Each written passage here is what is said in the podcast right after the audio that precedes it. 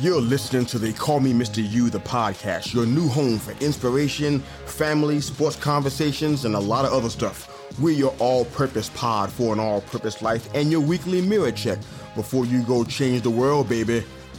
Enjoy the show. Hey, fam, it's Mr. You. Please enjoy this short perspective specifically for your ears. It won't take long, but it'll certainly hit strong keeping it all the way short. The right weapon for the right time.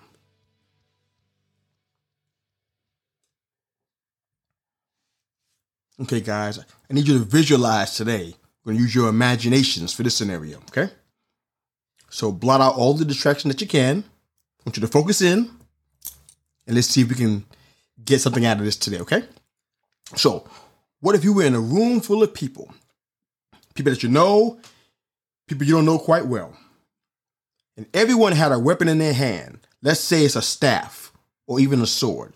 Either one is fine, right? In order to be in this room, you must have a weapon. It's almost like a ticket. It comes with the uniform, so to speak.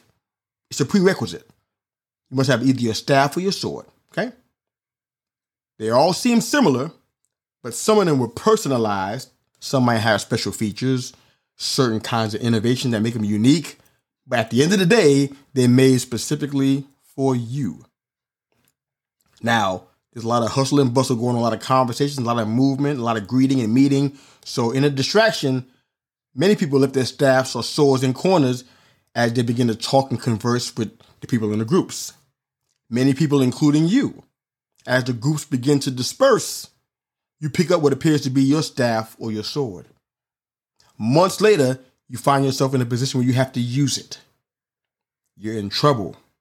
You need your weapon, but you realize that the one you have in your hand is somebody else's and not the one that was given to you. In short, you picked up the wrong weapon. I did a talk on this recently and used this reference there as well. But there's nothing worse than being in war and realize that your weapon is of an inferior product, substandard in some way, and not the one that you've been given, the one that you've been entrusted with. What do you do when you're faced with a battle and you're unprepared? What do you do when you're in conflict but you don't have the tools you need to overcome this? I want to talk a little bit about that today. It's not hard to pick up the wrong sword when you are habitually prone to putting your sword down, so to speak. Many people around us today, maybe they're friends of yours, maybe they're just acquaintances.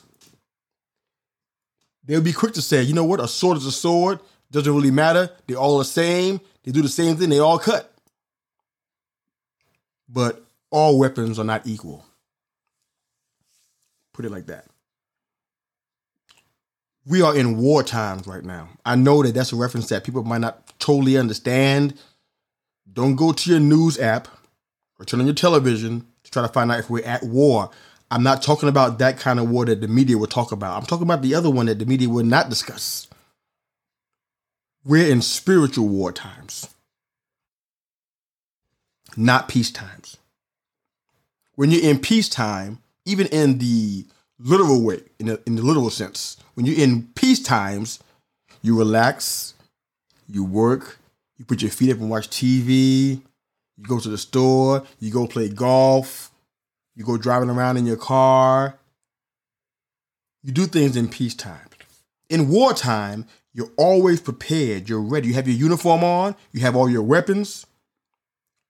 You present yourself before the master chief or your commanding officer, get your instructions, and you go to your posts and you do what soldiers do. You don't get caught up in what's going on on TV and in the media. You follow your instructions from your commanding officer. That's what you do when you're in war times. When you're in peace times, you're not following the instructions of a commanding officer per se. You're kind of doing your own thing. You're almost a free agent to a degree. You don't have as many instructions. You don't have as many mandates. You don't have any posts you have to stand at. You don't have your compatriots fighting alongside of you in battle, it's a more relaxed atmosphere in comparison. But if we learn anything from today's times, we should be remain we should remain prepared at all times.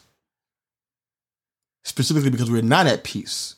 We're at war and the battle rages every day, and lives are lost, and souls are condemned by the decisions that are made, by the life choices that are made, by the circumstances that we put ourselves in or we're put in. One of my favorite passages of all time is Matthew 25. It talks about the parable of the 10 virgins. I laugh and I think about how it's one of my favorites because I'm like, what do me and 10 virgins have in common? Not much. But in this case, there is a commonality here. The theme of this parable, you read yourself, Matthew 25. The theme of this parable is that we should always be prepared because you never know when you're going to need to be at a certain place that's been pre-assigned for you. You never know when you're going to get that call, that call to action. You prepare yourself every day because you never know when that call is going to come. You don't sleep on the job. You don't forget to get up early and take care of your business. You never know when that call is going to come. So you're always ready. You always have enough oil in your lamp because you never know when that call is going to come. In a lot of ways, that's just like life. We should always be prepared because we never know when that day is going to come. We have to use the tools we've been preparing for all this time. The tools we have been preparing with all of this time. We never know when it's going to happen. We got to be ready at all times. I love the story of David in his encounter with Goliath. I shared this a, a time or two as well recently, but it ministered to me a lot because David was in a situation where he was filled with the boldness of God and no fear of the nine foot nine tall inch tall Goliath, who was blaspheming God and his armies and just saying all kind of preposterous things. And David was nowhere near able to match him physically or in many other ways. He was completely outmatched if you looked at things at face value. If you saw things at face value. Excuse me. But although he was young and experienced, he was ready to go into battle. I don't know what he was thinking in that moment, but I know that the king of that time was Saul and Saul attempted to give him his sword, his shield, his armor. But as you already know, because you've probably read or heard this before, his armor didn't fit. His sword was too heavy for David. It fit Saul, although he didn't use it in that moment for various reasons. It didn't fit him. His brothers were also on the battlefield and had been for a total of about 40 days before this happened. They had swords and shields and armor, but never used them once. David was the only one among them all who was not experienced in battle, but was ready to fight. But the tools that he was given by Saul, who would eventually be the one he would give his throne to, didn't fit. It didn't fit. It wasn't the one personalized for him. All those times that David was in in the sheep herd, fighting off dangerous, hungry, ravenous wolves and bears and lions who would get their fill if they ate all those sheep, and even David as well fighting for not only his own life, but for the life of the sheep. What was the weapon that he used? He didn't use a shield. He didn't use an armor. He also didn't even use a sword. He used a staff. Maybe even a slingshot and some stones, but he didn't use a sword, nor shield, nor armor. the weapons that brought him to the dance were the ones that he used to fight. He couldn't, he tried to pick up the wrong sword, but it was too much for him. I think we're a place in this day and time that we have the wrong staff. We don't have the one that we were given. We have the wrong sword. Somebody gave it to us with good intentions, I'm sure, but it wasn't the one that we needed.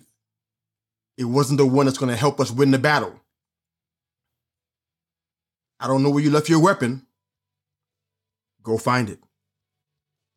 Toss aside that uh, inferior product you have in your hands right now and go and get the one that's was given to you. The one personalized just for you. The one with the special features and options made specifically for your hands. And get your weapon, get off of your couch, get away from the social media and the television, and get back into the game. Get back onto the battlefield and fight. I guarantee you're going to win. We're keeping it all the way short. Coach out.